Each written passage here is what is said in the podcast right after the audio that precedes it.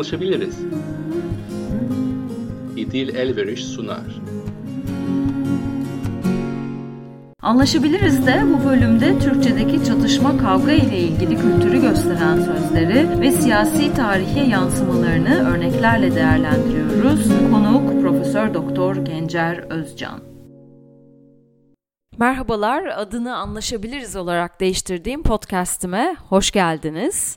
Uzunca bir aradan sonra yeniden karşınızdayım. Tek değişiklik programın ismi değil. Bundan sonra her hafta program yapmayacağım.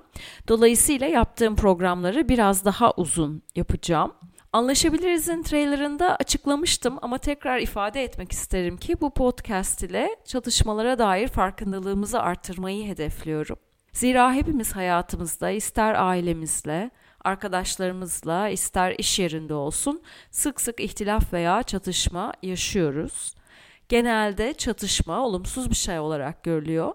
Diğer taraftan bu kadar sık yaşamamıza rağmen çatışmaları nasıl yöneteceğimizi bilmiyoruz. Böyle bir beceri geliştirmiyoruz. Bu nedenle de belki onlardan korkuyoruz. Dolayısıyla çatışmaları analiz etmeye ve daha iyi anlamaya ihtiyacımız var. Bu bağlamda da bu programı hazırlarken Türkçedeki ihtilaf ve çatışma ile ilgili sözleri düşündüm. Çünkü bugünün konusu duyduğunuz gibi Türkiye'deki ihtilaf ve çatışma kültürüyle ilgili. Yani sadece toplumsal anlamda değil, siyasal anlamda da doğrudan çatışma ve ihtilafla ilgili bir şey bulamadım ama kavga ile ilgili atasözü ve deyimler bolca. İlk aklıma gelenler şöyle düşündüğümde yorgan gitti, kavga bitti. Bir başkası biri yer biri bakar, kıyamet ondan kopar. Bir de mesela son dönemde sıklıkla arkadaşlarımızla konuşurken birbirimize söylediğimiz vay kavgada söylenmez bu lafı. Tabi gerçi o bir atasözü değil. İnternete girip kısa bir araştırma yaptım neler var diye. Türk Dil Kurumu'nda bulduklarım şunlardı. Kavga bizim yorganın başına imiş. Hiç duymamıştım bunu. Başkaları yüzünden zarar görenin söyleyeceği bir sözmüş. Bir başkası kavgada kılıç ödünç verilmez. Kişi savunma silahını bırakıp kendisini koruyamayacak durumda kalmamalı demekmiş. Bir başka söz kavgada yumruk sayılmaz. Burada da kavgaya girmekle başınıza geleceklere rıza gösterdiğiniz gibi bir duruma işaret ediliyor. Dayak atabileceğiniz gibi yiyebilirsiniz de. Çeşitli internet sitelerinde de şu sözleri buldum. Babayla oğlanın pabucu bir olunca evde kavga eksik olmaz. Hiç duymamıştım bu sözü de. Bu herkesin kendi malı olmazsa baba oğul arasında bile kavga çıkacağını ifade ediyor. İş amana bilince kavga uzamaz. Kavga edenlerden biri zor karşısında boynunu eğip bağışlanmayı e, dilemeli gibi bir anlamı varmış. Sen bilirsin deyince değirmende kavga olmaz. Bir başka deyişle karşınızdakinin dediğini kabul edince ortada sorun kalmıyor. Bu bildiğim bir tane söz şimdi söyleyeceğim. İti an çomağı hazırla. Saldırgan biriyle karşılaşma olasılığınız varsa tedbirli olmalı ve bir savunma silahı bulundurmalısınız. Bu sözler kavgayla ilgili elbette bunun farkındayım. Ancak bir fikir veya menfaat ayrılığı konuşarak çözülebilecek doğal bir durum olarak görülmezse diyelim, hepsinin kavgayla sonuçlanması olası. Dolayısıyla bu sözlerin hepsi Türkiye'deki çatışma kültürüne dair bir şeyler söylüyor. Öncelikle benim bu sözlerden özetle çıkardığım, sık sık tekrarlanan temalardan belki demeliyim. Çatışma toplamı sıfır olan bir oyun. Bu ne demek? Yani birisinin kazancı diğerinin kaybı. Böylece toplam sıfır olacak. Birisi 50 lira verecek, öbürü 50 lira alacak. Bu nedenle de belirli şeyleri paylaşamama söz konusu. Bu ister bir yorgan olsun, ister pabuç olsun. E dolayısıyla böyle bir durumda bir kazanan var, bir de kaybeden var. O nedenle kaybeden olmamak için kılıcınızı vermeyeceksiniz. Kazanmak için yumruk da atabilirsiniz ama yerseniz de bu kavgaya dahil. Sen belirsin de güce boyun e bitsin. İşte bu örnekler bize Türkiye'deki çatışma kültürünün belki öncelikle rekabetçi olduğunu gösteriyor. Gerçekten de biz ihtilaf analizinde çatışmayla başa çıkma yollarını geliştirmiş olan Thomas ve Kilman'ın bir modelinden faydalanıyoruz ve bu modelde bu tarz bir kültürü tanımlayan rekabetçilik ya da yarışmacılık olacaktır. Thomas ve Kilman'ın 1977'de geliştirdiği bu modelde yazarlar X ve Y aksisi olan iki değişken yaratıyorlar. Çeşitli baş etme yollarını bir aksiste güven, diğerinde işbirliği üstünden ele alıyorlar. Buna dair ayrı bir program e, yapmayı düşünüyorum. Ama şimdilik özellikle Türkiye'deki çatışma kültürünü göstermesi açısından biraz rekabetçi kişiler kimdir ona bakalım. Bu kişiler genelde kendilerine güvenli oluyor ama diğer tarafla işbirliğine açık olmuyor. Şimdi kendine güven olumsuz bir şey olmak zorunda değil. Belki bazen fazla olabilir. Ama öncelikle güce dayanıyor ve kendi önceliklerini diğer tarafın önceliklerine ya da önem verdiği şeylere aldırmaksızın istediği gibi gücünü kullanarak elde ediyor. Yani önce ben, ben kazanmak istiyorum. Benim dediğim olacak. Ben biliyorum. Hatta bu tipleri çok iyi anlatan bir atasözümüz var. Dediğim dedik, çaldığım düdük. Aklımıza bazı ailelerdeki baba figürleri, abi figürleri, iş yerlerindeki müdür figürleri, bazıları tabii ki hepsi böyledir demek mümkün değil. Gelecektir. Bazen böyle eş figürleri olabiliyor. Nitekim hepimiz bazen rekabetçi olabiliriz. Yani bir şeyin doğruluğuna inandığımızda, hızlı karar almak gerektiğinde yahut popüler olmayan bir takım kararları uygulatmak gerektiğinde rekabetçilik işe yarayabilir. Gücünüze dayanarak bir şey yapmak. Ancak sorun her zaman rekabetçi ve yarışmacı olmakta. Hep benim dediğim olacak demekte. Halk deyimleri nitekim bunu gösteriyor. Bir başka deyişle doğru olduğuna inandığınız bir pozisyonu savunmak veya hakkınızı savunmak kadar sadece kazanmaya çalıştığınız anlamına da geliyor. Bu durumda tabii başkaları ile işbirliğine açık olmadığınız için onları dinlemiyorsunuz. Dolayısıyla onları anlamıyorsunuz da. Nitekim fazla rekabetçi olduğunuzda ya da bu fazla kullandığınızda gücünüzden başka bir şey olmayan, e, yalnız korkulan etrafı evet efendimcilerle dolu birisine dönüşebilme riskiniz bulunuyor. Halk değişleri böyle. Peki siyaset nasıl? Çünkü Anlaşabiliriz'in trailerında bahsettiğim gibi hayatımızdaki ihtilaflar sadece ailemizle, arkadaşlarımızla, iş yerinde yok. Ülkemizin siyasetinde de var. Tabii dünyadaki siyasette de var. Toplumun siyasete, siyasetin dilinin de topluma etkisi var. İkisi birbirini karşılıklı besliyor. Üstelik siyaset kökeninde çatışma olan bir şey. Dolayısıyla bütün bunları Türkiye'deki bu çatışma kavga dilinin halk değişlerinde biraz önce size bahsettiğim acaba siyasette nasıl bir iz düşümü olduğunu meslektaşım Profesör Doktor Gencer Özcan ile konuşarak değerlendirme e, imkanı buldum. Gencer Özcan lisans eğitimini Ankara Üniversitesi Siyasal Bilgiler Fakültesi'nde, lisansüstü eğitimini ise Boğaziçi Üniversitesi'nde tamamladı. Marmara Üniversitesi ve Yıldız Teknik Üniversitesi Siyaset Bilimi ve Uluslararası İlişkiler bölümünde çalıştı. 2009'dan itibaren ise İstanbul Bilgi Üniversitesi Uluslararası İlişkiler bölümünde görevli. Siyasal tarih, Türkiye dış politikası, Türkiye'nin Orta Doğu'ya dönük siyaseti, Türkiye'de ulusal güvenlik ve dış politika karar alma süreçleri gibi konular üstüne çalışıyor. Çok teşekkür e, ediyorum programa katılmayı kabul ettiğiniz için. Çok teşekkür ederim. Sağ olun. Öncelikle Türkiye siyasi tarihinde önemli sözleri topladığınız bir çalışmanız olduğunu anlıyorum. Biraz bu çalışmadan bahseder misiniz? E, veciz ifadeleri bir kenara not e, ediyordum. derslerde kullanabilmek için, yazdığım çalışmalarda kullanabilmek için. E, bu arada tabii özellikle de bu veciz ifadeler içerisinde biraz esprili olanlarını, spontane olarak söylenmiş fakat e, içinde insanı hem güldüren hem düşündüren ifadelerin bulunduğu e, söz varlığı biriktirmeye başladım. E, önceleri Böyle bir çalışma yapmak gibi niyetim yoktu ama geçtiğimiz senenin başlarında bu tür notları aldığım küçük kağıt parçalarının sayısının giderek arttığını ve bunları bir şekilde bir araya toplamam gerektiğini düşünmeye başladım.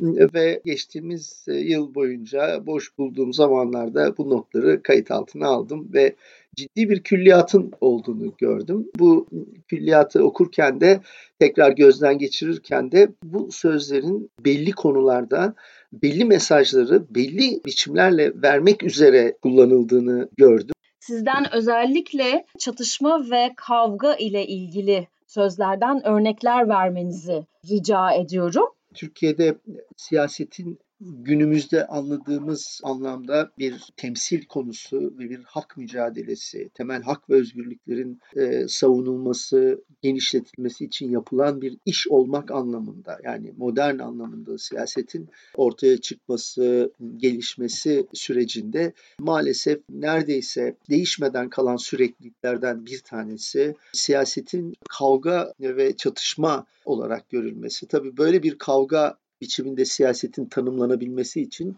siyasi mücadelenin iki taraf arasında yapılan yani iktidar ve muhalefetin bir blok halinde birbirinden ayrıştığı ikili bir yapı halinde tanımlanması gerekiyor. Bu tanımlanmanın yapılmadığı neredeyse hiçbir ifade yok desem yeridir ve bu iki kabaca iki şekilde yapılıyor. İki başlık altında bu yapının oluşturulduğu, ikili tanımın yapıldığını söyleyebilirim. Bunlardan bir tanesi siyaseti bir kavga, savaş olarak görmek ve bunu gösterdikten sonra da e, tabii konuşan tarafın kendisini doğru, haklı, iyi olarak tanımlaması, çevresinde bulunan, kendisini destekleyen kişilerle olan ilişkisinin bir sadakat ilişkisi olarak tanımlanması ve yaptıkları siyasi mücadelenin de aslında bir dava olarak ve dönülmemesi gereken bir dava olarak gösterilmesi gerekiyor. Öteki nasıl tanımlanıyor? Her şeyden önce düşman olarak, kötü olarak, fitne fesat peşinde olan insanlar olarak görülüyor. Böyle olunca da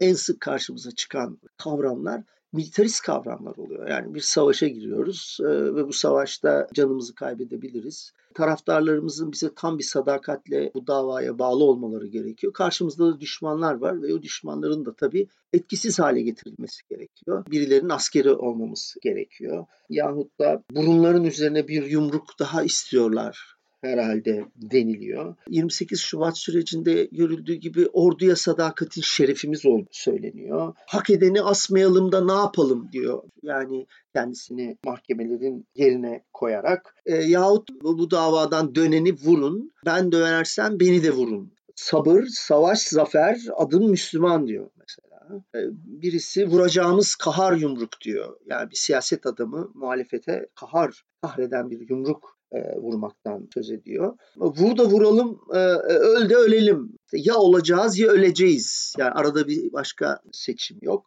İşte ya sev ya terk et de aslında aynı e, ikili anlayışın ürünü. Son zamanlarda duyduğumuz mesela siyasi partiler içerisinde fraksiyonların ortaya çıkması, yeni bir hareketin, e, ayrılıkçı bir hareketin siyasi partiden ayrılmaya çalışması, ümmeti bölmeye hakkınız yok şeklinde e, e, ifade ediliyor. Şimdi bu konuda gerçekten çok fazla örnek var ve daha fazla örnekler de verebiliriz ama ben ikinci başlığa gelmek istiyorum. O, o daha çetrefilli, üzerinde belki daha fazla düşünmemiz gereken ve daha karmaşık sorunlar önümüze çıkaran bir yol. O yolda da şuyla karşılaşıyoruz. Bu ikilik kadınlar ve erkekler e, arasındaki ayrılıklar üzerinden ve özellikle de kadın bedeni üzerinden ifade ediliyor. Tam bir toplumsal cinsiyet dediğimiz sorunla karşılaşıyoruz. Taraflar bu ikili kavga, cihat e, şeklinde ifade edilen siyasi mücadelenin taraflarından e, birisi kendisini ne erkeklik vehmediyor. Kendisini asil, güçlü erkek milletimiz diyor mesela. Kendisini erkek olarak görüyor. Belki karşıya pek nadiren açık bir şekilde karı gibi konuşma falan gibi tartışmalarda ifadeler kullanılıyor ama yani kendine erkekliği kendi üzerine aldıktan sonra ister istemez muhalefete kadınlık kalıyor.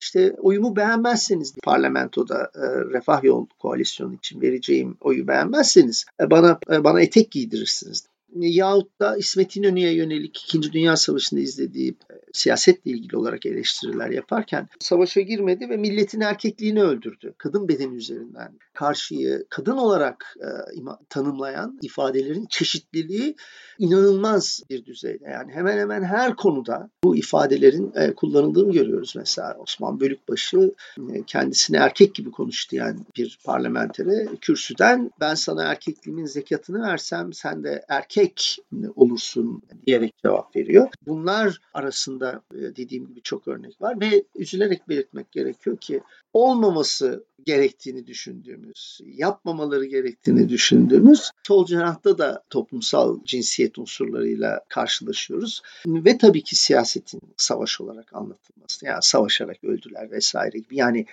savaşa ve siyasetin bir savaş olarak tanımına ve tabii sonucunda ölüme yapılan güzellemeler de aslında bu siyasetin bir kavga, çatışma olarak tasvir edilmesi bir, bir, bir örnek. Yani bu konuda tabii o kadar çok örnek vermek e, mümkün ki yani ölüme, şehitlik kültürüne yapılan göndermeler e, ve güzellemeler sonsuz sayıda ben bu söylediklerinizden şunu anlıyorum. Siyaset içinde çatışma olan ama bu çatışmaya sebep olan aramızdaki farklılıkları konuşarak, işbirliği yaparak, alver ile müzakere ettiğiniz, konsensus arayarak çözmeye gayret gösterdiğiniz bir faaliyet değil.